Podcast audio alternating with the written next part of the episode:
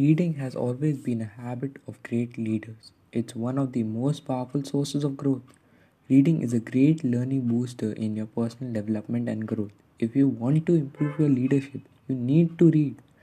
Effective reading is a habit that goes beyond just skimming and scanning. Effective reading requires you read deeply, understand and apply the ideas and lessons to the challenges of the day. Leaders read quality to get the most out of your reading. Time requires. You read books of quality.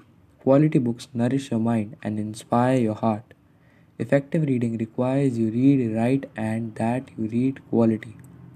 As the saying goes, garbage in, garbage out. We need to be as careful what you feel our mind as we are about what we put in our bodies. Thank you.